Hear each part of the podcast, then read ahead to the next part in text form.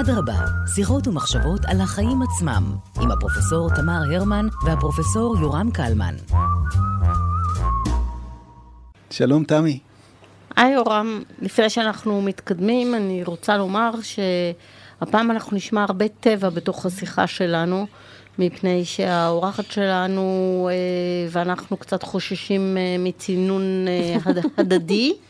אז פתחנו את החלון, ואתם תשמעו הרבה ציפורים וטוורסים וכולי, וזה הכל בקמפוס של, הקמפ, של הכפר הירוק של האוניברסיטה הפתוחה, אז תהנו ממה שאנחנו נהנים כל הזמן. נכון, אז מקולות הטווסים, גם כשהחלונות סגורים, שומעים בתוך האולפן האטום מרעש שלנו, אז הפעם נשמע אני יכולה להוסיף שמכיוון שפסיכואונקולוגיה כוללת גם את ההיבטים הרוחניים, אז אולי מישהו ימצא בזה זווית הוליסטית שתלווה את השיחה שלנו. נהדר. אתם רואים איך אפשר לחבר את הכל, הכל אילוצים לתובנות? זה...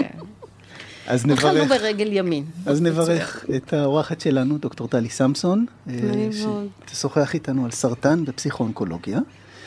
אה, דוקטור סמסון היא עובדת סוציאלית ותיקה שמקדישה את חייה המקצועיים להתמודדות עם אה, חולי חסוך מרפא, טראומה, שכול ואובדן, וזאת מנקודת מבט הוליסטית של האדם, הזוג והמשפחה.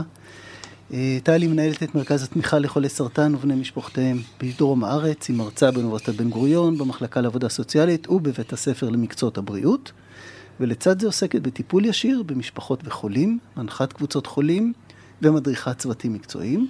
ולמען הגילוי הנאות, גם חברה טובה של המשפחה. שלום טלי. בוקר טוב. ברוכה הבאה, דוקטור סמסון. אז באמת נתחיל במה זה פסיכו-אונקולוגיה. בואו נמשיך את השאלה שלו, למה אין פסיכו-קרדיולוגיה, או פסיכו... פדיאטריה? לא יודעת, אני יכולה לחשוב על אה, כל מיני צימודים כאלה. נכון. ולמה כשאנחנו עוברים בפרוזדור בבית חולים בדרכנו לבקר יולדת, ואנחנו עוברים ליד המחלקה האונקולוגית, אז הצדים שלנו נהיים יותר מהירים. Mm, זה הרבה שאלות ברצף. לא, זה, זה מתחבר לאותו... ננסה להשיב על הכל. פסיכואונקולוגיה, אה, באופן כללי, אם נלך להגדרות, אז אפשר למצוא כמובן כמה הגדרות, כמו הרבה דברים אה, שמגיעים למדעי החברה וכדומה, אבל באופן כללי אנחנו מדברים על, על ההתייחסות להיבטים הפסיכוסוציאליים או פסיכו-חברתיים.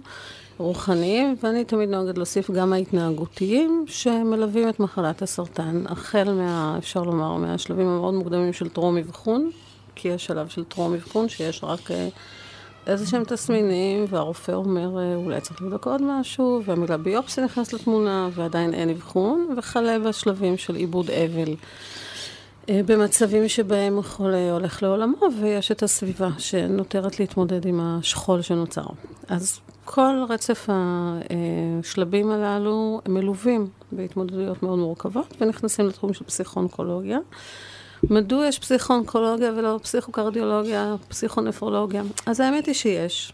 אה, אולי בצורה פחות אה, מודגשת ומוכרזת, נאמר לזה.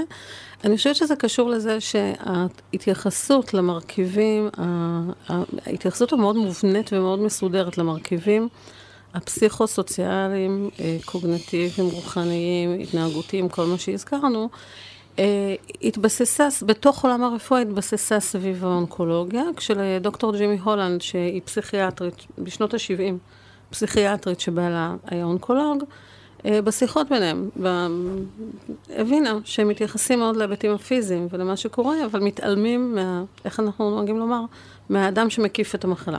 כי מסביב לגידול יש בן, בן אדם. אדם. בדיוק. אה, ומשם היא התחילה אה, באופן, זאת אומרת, מתוך סקרנות מקצועית שלה כפסיכיאטרית, לחקור את הדברים, להתייחס אליהם, הקימה את המרכז הראשון. אה, אנחנו יודעים כאנשי מקצוע בתחום הבריאות, זה ענף בתור, בתוך הפסיכולוגיה הרפואית, אנחנו יודעים בתור אנשי מקצוע בתחום הבריאות, שהידע שנרכש ונבנה סביב ההתמודדות עם מחלת הסרטן הוא רלוונטי למחלות נוספות, ואנחנו גם מיישמים את זה כאנשי מקצוע שמלווים אנשים חולים במגוון של מחלות. אה, אז זה פחות או יותר הדבר, התהליך שסביבו זה נבנה. אפשר להוסיף לזה גם את המקום של מחלת הסרטן בחברה ובתרבות, אה, את הסטיגמה שמלווה אותו, שלעיתים אני אומרת שאם הסטיגמה סביב מחלת הסוכרת הייתה דומה, אז אולי ההתמודדות איתה גם הייתה הרבה יותר, ה compliance, ההיענות, היו הרבה יותר מרשימים. אה, וזה מה שיצר את התת עולם הזה בתוך ההתמודדות עם הסרטן. ומה מאפיין את הגישה, או את ה... את ה מה הייחוד של פסיכו-אונקולוגיה לעומת למשל באמת פסיכו-סוכרת? זאת אומרת, מה, מה קורה שם? אני לא חושבת שיש, שהייתי מפרידה את זה בצורה כזאת, אני חושבת שאנחנו משתמשים במודלים ובידע ובהבנה, לדוגמה, אחד הדברים שניתן אה, היה לראות דרך המעקב השיטתי אחרי סגנונות התמודדות של אנשים, זה שנכון שאחד הדברים שמלווים התמודדות עם מחלת הסרטן, אה, זה מכל מיני סיבות, אפשר להתייחס לזה אם זה יסקרן, אה, יש תגובה של פוסט-טראומה. באותה מידה אפשר היה לגלות, מכיוון שהתחילו אה, לאפיין את האנשים, שיש גם צמיחה מתוך הטראומה. זה לא רק פוסט-טראומה, אלא יש גם צמיחה מתוך הטראומה. אז אנחנו יכולים עכשיו, מחלות אחרות לא יענו על ההגדרות של טראומה לפי ה-DSM. סרטן כן עולה על ההגדרות. שהן? מה ההגדרות של ה-DSM? לא, לא, לא. מה, הספציפי מופיע? אז רק אולי נגיד מי זה ה-DSM. מי זה, מה זה, כן. ספר האבחונים של... הדיאגנוסטיקה. דיאגנוסטיקה. כן, אה, של העולם הפסיכיאטרי, שמאפיין את כל ה... אה, שמגדיר למעשה איך אנחנו מבחינים בין התנהגות שהיא התנהגות שנמצאת על הרצף הצפוי, ההתנהגות, התגובה המותאמת לכל מיני סיטואציות, לבין מתי יש איזשהו סוג של פתולוגיה שמצריכה התערבות. אה, שני דברים מאוד חשובים שמאפיינים את מחלת הסרטן וכן הופכים אותו למיו... אה, ייחודי. לא, לא עניין של ייחודי, אה, עשוי לייצר את התגובה של הפוסט-טראומה, זה העובדה שהוא כרוך במוות, שזה אחד הקריטריונים, אירוע שכרוך במוות של האדם עצמו או של אדם קרוב, עבורו, והדבר השני זה שהוא כרוך בהשחתה של הגוף. שהרבה מאוד פעמים, אנחנו אולי לא באמת רואים את זה בנראות החיצונית, אבל הניתוחים, אה, הכימותרפיה, הרבה מאוד דברים שמתרחשים תוך כדי הניסיון לשרוד את מחלת הסרטן, כרוכים בשינוי מאוד מאוד משמעותי של הגוף, של דימוי הגוף, של התפיסה של הגוף, ושני המאפיינים האלה, כולל ממש גם צלקות ניתוחיות וכדומה, ששני המאפיינים האלה כן הופכים אותו, אה, הופכים את הסרטן למחלה שנמצאת כמוכרת.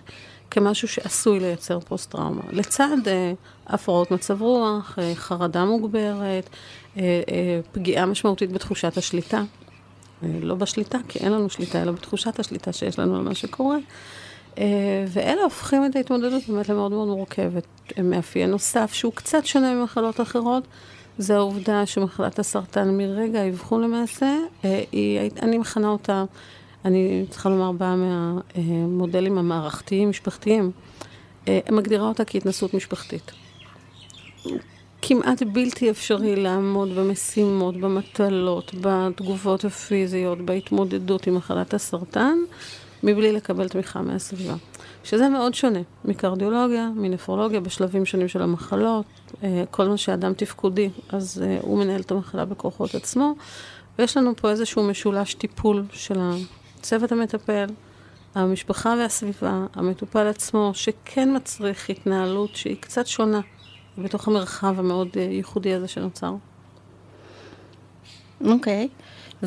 ואנחנו מתחילים נגיד את הרצף הזה אה, בנקודת החשד שאולי משהו לא בסדר מבחינה גופנית. שאגב זה לא חייב להיות, את יכולה ללכת לממוגרפיה שגרתית ולצאת אחרת ממה שנכנס, אבל את יכולה גם אה, ללכת סתם לאיזה בדיקת סקר, או להרגיש פתאום לא טוב, ו... ואז יש איזה מין סימן שאלה באוויר כזה, לאיזה, לא משנה כמה זמן שזה קורה, נכון? אני מתארת את הרצף הזה נכון, אה, אבל אתה... או את, או אתה, נכנסים לתהליך עם איזה פרדיספוזיציה חברתית. הסטיגמה. המשמעות שאת קודם פירט לנו אותה, אגב, ובאחת השיחות שיש לנו, כבר הבהרנו את, ה, את העובדה הזאת שהקשר סרטן מוות היום הוא הרבה יותר קלוש ממה ש... אה, אפשר היה אה, לחשוב, כי יכולות לעבור שנים אה, נכון. ארוכות, ובסוף כולנו נמות ככה או אחרת. אוקיי. שזאת, שזאת אמירה, אני חושבת שהיא, שהיא נכונה, בלי קשר בכלל לשאלה הזאת. ובכל אופן, בשיחה שהייתה לך עם, ה, עם המפיק שלנו, אנחנו, אני קראתי את השורה שאני בטוחה שכל אחד בחברה הישראלית, אה, כשהוא ישמע אותה, הוא מיד ידע למה הכוונה, וזה הנקודה של איך אדם מגיב לבשורה המרה ולהשלכות. עכשיו, לא צריך לומר מה זה הבשורה המרה, זאת אומרת, אנשים מיד יחברו את זה לדבר הזה. אז איך באמת, אה, בעזרת הכלים שלכם, אז, מה אז אתם אני... עושים עם הקטע של מי מוסר את זה, איך מוסר את זה, איך אומר, צריך? נכון, אני רק אומר שכשאמרתי את מה שאמרתי, אה, לא הסתכלתי על נקודת המבט הזו, וזה מעניין. אני באה ממדעי החברה, אני אסתכל תמיד על הדברים האלה, כי לא, כי לא מבינה בערך. כי בתוך עולם הרפואה, אה, המושג של בשורה מרה... זה על מוות, נכון? לא? בשורה מרה היא כעיקרון אה, כל בשורה שמשפיעה לרעה על עתידו של האדם. תפיסת העתיד של האדם, איך האדם תופס את העתיד שלו. לכן כשאני מלמדת את המושג הזה, כאילו, בצוותים רפואיים וכדומה, או אני או קולגות שלי, אז צריך לומר שלעיתים גם בשורה על uh, uh, תוצאה חיובית של הריון עשויה להיות בשורה מרה. אוקיי? אנחנו, בסדר. לא, לא, לא בהכרח uh, ישר צוללים למים העמוקים. של מוות וכדומה. אה, אה, אמ, לגבי איך אנחנו מתמודדים עם זה, אז יש גוף ידע שלם, ויש מודלים שלמים לתקשורת, לאיך מעבירים את המידע לאדם אה, בצורה שתאפשר לו לעבד אותו, להבין את המשמעות של הדברים. ולהגיב בצורה שהיא בסופו של דבר, אני אגיד, תפקודית, מגיבה. זה מאוד מורכב, אה, והמודלים, זאת אומרת, קודם כל, אה, אם אפשר לומר על משהו שהוא ספירלי. בשורה מרה, אה, קשה מאוד להעביר את כל גודל ההבנה. כשמדובר על בסרטן, אני חוזרת עכשיו לשיחה שלנו, כשמדובר על הבחנה של סרטן, במיוחד אם זה לא השלבים המוקדמים, אז קשה מאוד להעביר את כל המידע ב-one stop shop ולהגיד, אוקיי, זאת ההבחנה, למרות שאנחנו רואים שזה עדיין קורה. אה, אז קודם כל מדובר בתהליך שהוא תהליך ספירלי, אה, מדובר בתהליך, זאת אומרת, יש מבנה, אה, יש מוד, ממש מודל לפי שלבים. איזה תהליכים צריכים להתרחש בשיחה, אני לא אומרת באיזה סדר, כי זה אף פעם לא ככה, אבל איזה שלבים, איזה משימות צריכות להתקיים במעמד הפגיעים, במעמד העברת המידע, על מנת להעלות את הסבירות שהשיחה תהיה משמעותית, אני לא אומרת תהיה טובה, היא לא טובה. אבל היא תהיה משמעותית ותניבי את התוצאות שיובילו להתמודדות שהיא אה, אה, מותאמת יותר לסיטואציה. אנחנו יכולים לראות שאנשים סביב בשורה של, אה, אה, בשורה מרה של סרטן, שהפרוגנוזה שלו היא מאוד מאוד טובה, אנשים מסוימים יגיבו בצורה מאוד מאוד אה, אה, דרמטית וסוערת, ואנחנו יכולים לראות שאנשים סביב... אה, בשורה על סרטן מאוד מאוד מתקדם, יגיבו בצורה הרבה יותר קומפטנטית והרבה יותר uh, מאורגנת. כל הפסיכואונקולוגיה למעשה באה לומר לנו מה המאפיינים האישיותיים, החברתיים, מה המשאבים שעומדים לרשות האדם להתמודד עם הסיטואציה שאליה הוא נקלע. Uh, ואני חושבת שהמודלים שקיימים מנסים לכוון אותנו כאנשי מקצוע בתוך המרחב הזה. אה, ואני לא יודעת אם בהכרח כל המילה בשורה אמרה נקשרת ישירות לסרטן. אני כן יכולה לומר שהמילה המחלה נקשרת ישירות לסרטן. אם מדברים על סטיגמה וכדומה. יש שפה שמלווה את ההתמודדות עם המחלה. והמערכת הציבורית אה, מביאה בחשבון את המודלים האלה כאשר אה, אדם ספציפי עבר איזושהי בדיקה שמאשררת את, ה, את החשד הזה, אז מה קורה לו כשהוא יוצא מהחדר? קודם כל, מה קורה לו כשהוא נמצא בתוך החדר? הוא כבר מפחד, אבל... אה, אני חושבת שיש מילים שברגע שהן נכנסות, אה, קודם כל, אה, אחד מהמחקרים שליוויתי בתור, אני אקרא לזה בתור מנחה שותפה באוניברסיטת בן גוריון, זו עבודת תזה מאוד מעניינת, שהלכה ובדקה מה שנקרא מתחת לפנס, והלכה ובדקה רמות חרדה ודיכאון. אצל נשים אה, שמועמדות לביופסיה. טרם עברו את הביופסיה. Mm-hmm. עכשיו, זה לחפש מתחת לפנס. ברור שברגע שאומרים לבן אדם שהוא מועמד לביופסיה, רמות החרדה ודיכאון גבוהות. והיא הלכה ובאמת היא איששה את הדבר הזה, שלמעשה ברגע שאומרים לאדם ביופסיה, אז, אז הוא כבר חרד, לא רק שהוא מגיע לרופא. כש... כשהוא מגיע לרופא, אז אני חושבת הרבה פעמים כשאני מדברת עם, עם, בתהליכים של ההכשרות, אז הרבה פעמים אה, אה, רופאים כבר מבינים שהם מתקשרים הרי להזמין את המטופל. הם מקבלים אה, תוצאה חיובית, יש תהליך. הם מתקשרים להזמין את המטופל. אם הם לא מתקשרים, והבן אדם יודע שיש לו, הוא צריך לבוא עוד חודש וחצי, זה כבר סימן שלא התקשרו, no, no news, good news. ברגע שהרופא מתקשר, ברגע שהאדם עבר ביופסיה והרופא מתקשר אליו ואומר לו שלום, מדבר דוקטור, אה, באותו רגע ניתנה הבשורה המרה. וההבנה הזאת היא הרבה מאוד פעמים משנה את כל מהלך השיחה. אז רופאים לפעמים אומרים לי, אז אני לא אתקשר. אז רופאים לפעמים אומרים לי, אז, אז באמת, אז איך עושים את זה בצורה נכונה? ו, וגם ההבנה שיש משהו מכין בשיחת טלפון הזאת, והבן אדם כבר בא עם state of mind יותר מכוונן, אה, יש, יש, יש לה יעילות. הספרות מכנה את זה יריית אזהרה. אני אומרת שבחברה הישראלית להשתמש במילה יריית אזהרה זה לא מוצלח בכלל. יריות והחברה הישראלית זה לא מוצלח. אבל יש משהו באיזושהי הכנה שזה עושה, על מנת שאדם יבוא אה, מקוונן לזה שבאמת קרה משהו מאוד משמעותי, והוא צריך ל- לארגן את כל החיים. התקופה של הטיפולים משנה את כל מהלך החיים, את הסדר יום, את הפעילות של היום, את התחביבים, את המשימות הפשוטות, את כל המבנה המשפחתי ואיך עכשיו נערכים, גם אם זה לתקופה של מספר חודשים. איך עכשיו נערכים למשימות הפשוטות והיומיומיות של קניות, אספקה של חוגים, הכל נע אה, בתוך ההתמודדות הזו. אז איך באמת עוזרים לאנשים עם ההתמודדות הזו? מה, איזה, איזה כלים יש לנו, מעבר לבשורה?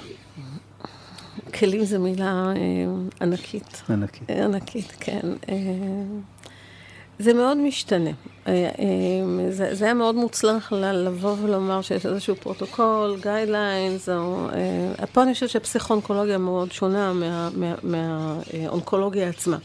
שבסופו של דבר יש סוג של ידע נרכש, פרוטוקולים, מה ההמלצות, ופה אני חושבת שהדבר הראשון זה לתת לעצמנו הזדמנות להכיר את הבן אדם. כי כל אדם מגיע להתמודדות הזו, הוא, הוא, הוא לא מגיע על דף חלק. הוא מגיע עם uh, עבר, עם היסטוריה, עם משאבים, עם uh, uh, תפיסה, מחשבה. אז אני חושבת שקודם כל uh, חשוב לנסות קצת לאפיין את האדם שעומד מולנו, וכמובן שהפסיכולוגיה הרפואית מתעסקת בדבר הזה, בתשאול שמכוון לזהות את. הכוחות ואת המשאבים שעומדים לרשות האדם, אה, ומשם אה, להתחיל אה, לנוע עם הבן אדם ולראות מה הדברים שמקלים עליו את ההתמודדות. זאת הסיבה שבמרכז תמיכה שאני שותפה בדרום, התוכנית למעשה מתבססת, אני אומרת, על ארבעה ערוצים. יש את הערוץ של הפסיכותרפיה, שבאופן אוטומטי, בן אדם צריך טיפול. האמת היא שלא. אז יש את הערוץ של הפסיכותרפיה, של קבוצות תמיכה, אנשי מקצוע שבאמת עושים uh, את הפסיכותרפיה המוכרת. יש את מה שאנחנו קוראים העיבוד העקיף. יש אנשים שבאים לסדנאות כתיבה. אבל בסדנאות כתיבה הם, הם מביאים את כל מה שאם נשאל אותם בצורה ישירה, הם יגידו, לא, אני בסדר, זה לא בשבילי, זה לא מדבר אליי. Uh, יש את הפעילות הגופנית שמסתבר של אנשים שמחלימים מסרטן, יש uh, גם הטיפול עצמו גורם לגוף נזק. יש משהו פרדוקסלי אה, אה, מאוד בכל התהליך. הסרטן עצמו, הרבה מאוד פעמים שלבים מאוד מאוד מתקדמים שלו, לא מפריע לתפקוד. אפשר להגיע, איך אומרים, לסטייג' 4, לשלב 4, אה, בלי לדעת שמשהו קורה בגוף בכלל. הטיפול עצמו גורם נזק מאוד משמעותי. אה, נשים שעוברות ניתוחים להסרת בלוטות לימפה יחד עם, יחד עם חלק מהשד, הן מתקשות מאוד להניע את היד. אז אם הן מצטרפות לחוג חמר, שתגידו pleasure, כאילו good time, לא, כי בחוג חמר, אם הן מאבדות את החמר ומפעילות את היד, וכל תנועה של היד מזכירה את הכאב, אז הסרטן נמצא בתוך החוג חמר.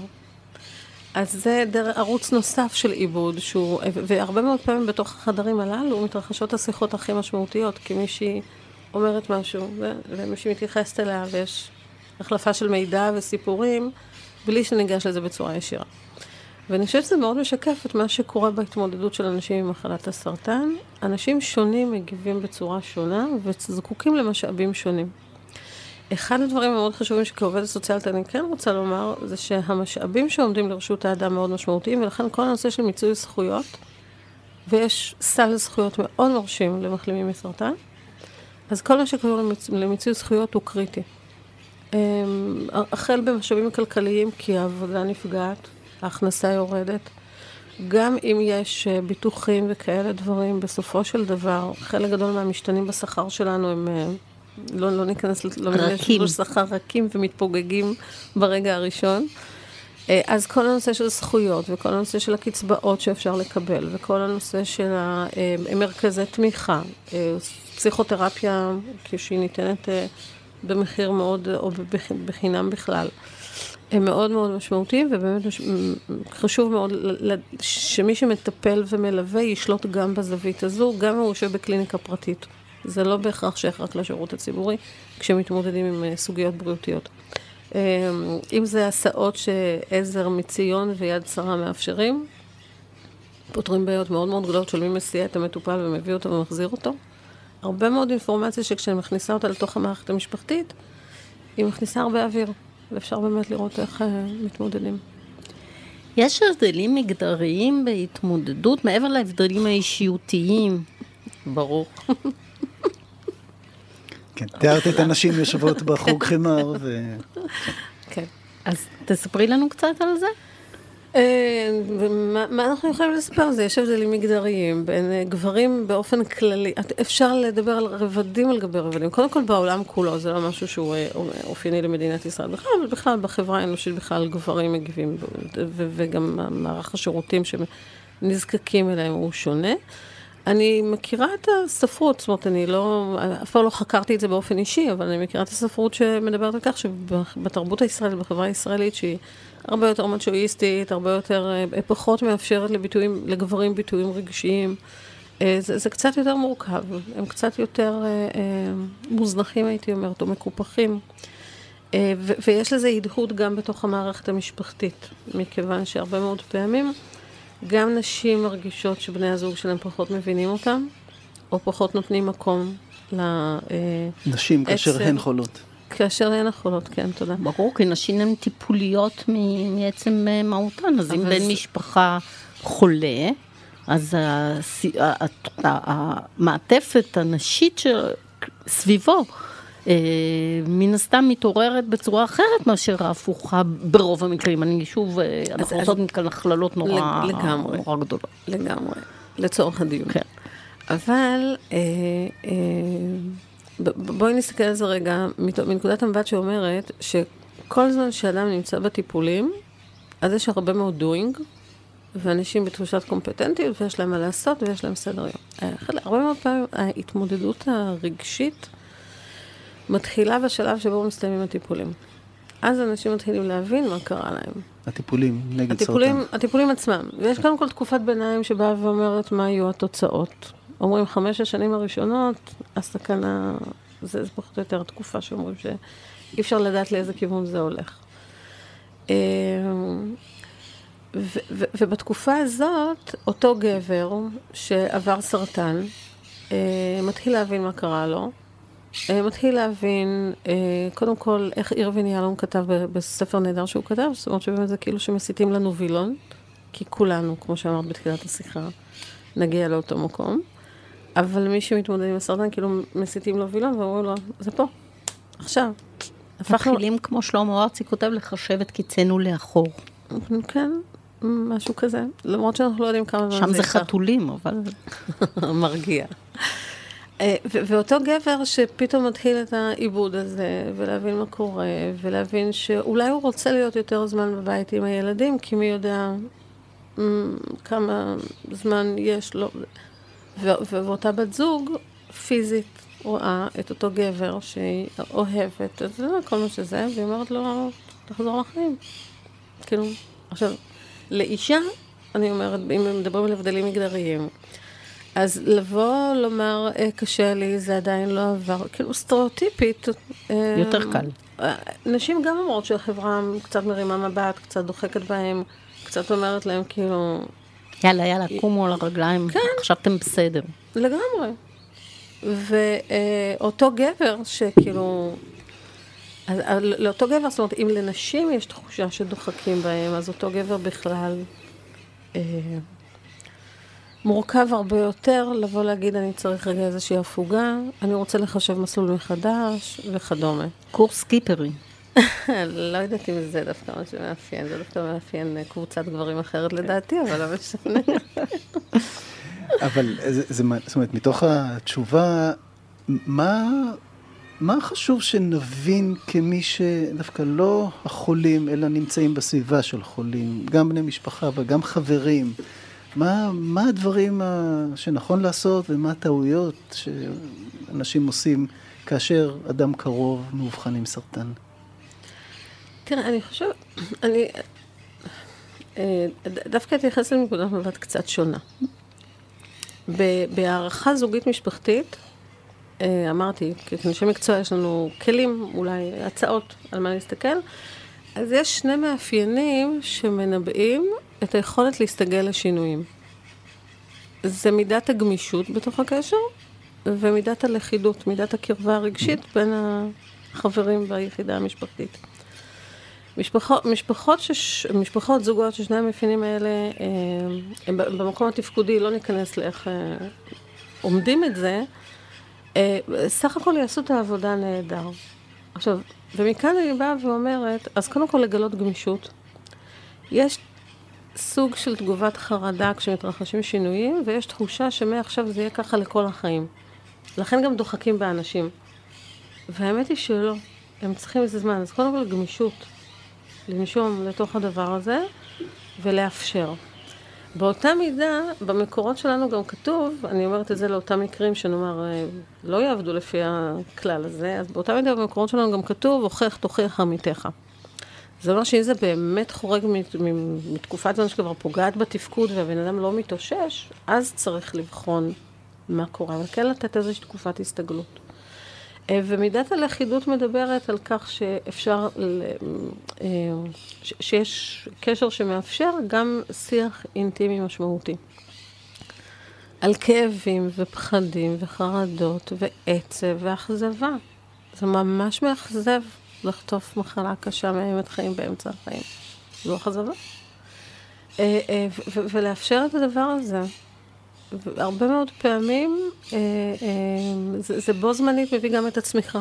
גם את ההבנה, וואו, איזה קשר משמעותי יש לי, שזאת הצמיחה. יש סיבה לחיות. יש לנו קשרים משמעותיים ועוד דברים. אז, אז קודם כל, את שני הדברים האלה אני ממש מניחה כ- כ- ככלים. גמישות ולכידות הם ממש כלים מנטליים שאפשר לעבוד איתם. אה, אה, לא לשפוט, אנחנו אף פעם לא יכולים אה, לדעת. אה, לא לדחוק. אה, אה, באנשים, אה, לפנות לעזרה מקצועית. ואמרתי לתחקירן בשיחה, עזרה מקצועית, בבקשה לברר, לא משנה מה הטייטל של הבן אדם, אבל תוודאו שהוא בא מתחום הבריאות, וכשאתם אומרים טיפול ביולוגי, הוא יודע מה ההבדל מטיפול כימותרפי. והוא יודע שזה לא באמת ירוק ומגניב, כי זה ביולוגי, אלא זה כרוך בתופעות לוואי וזה מביא איתו סבל.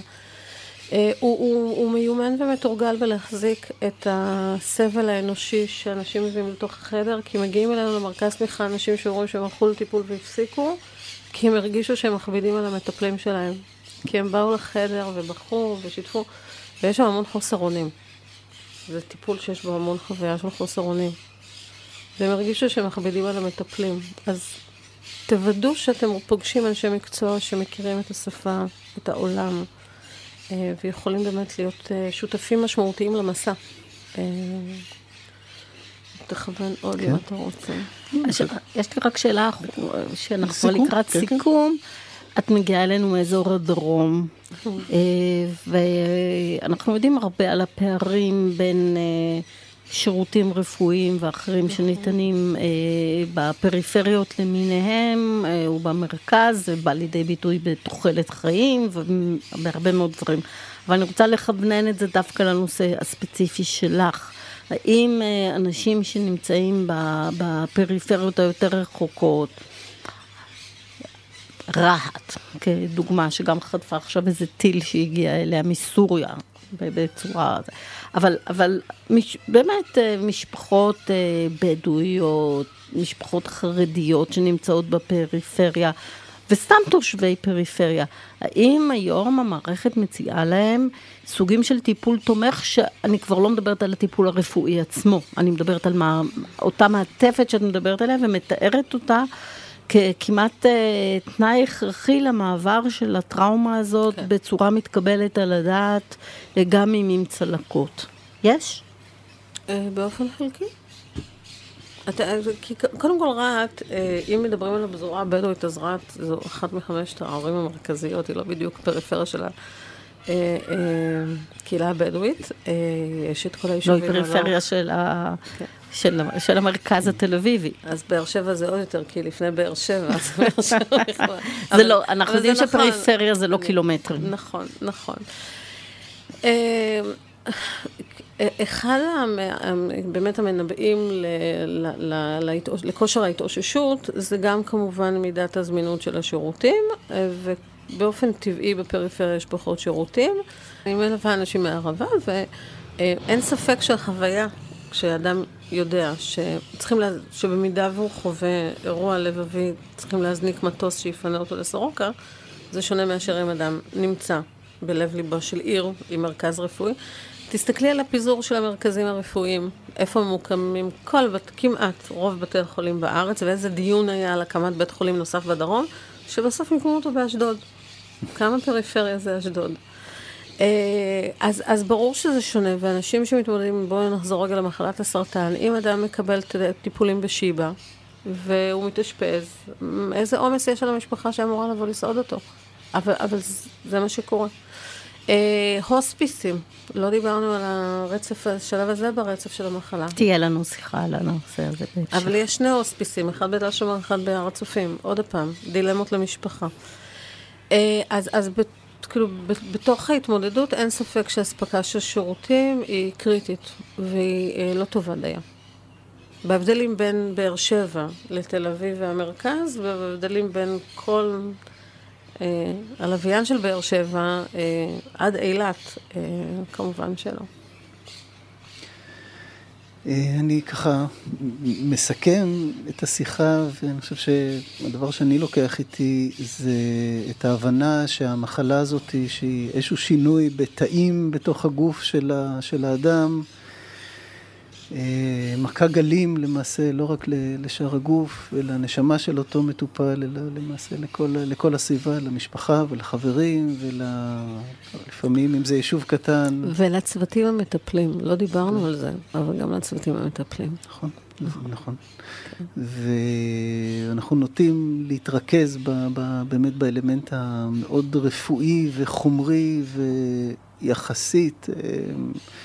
אה, חד משמעי, גם זה לא, אבל uh, בתוך הרצון הזה, uh, אני חושב שה, שההשפעה באמת הפסיכולוגית והחברתית היא, היא פרספקטיבה מאוד חשובה uh, לחוויה גם של האדם החולה וגם של כל מי שמקיף אותו. ותודה רבה לך, דוקטור סמסון. תודה. תודה גם לכם. תודה לך, ואני לוקחת את הנושא של הצמיחה. צמיחה פוסט-טראומטית זה נושא מדהים. כן. ככה שהמילה האחרונה תהיה גם אה, איזושהי אה, אמירה, כי אני חשבתי שזה מאוד מרכזי במסר שהעברת לנו. נכון. אז תודה רבה לך. תודה רבה.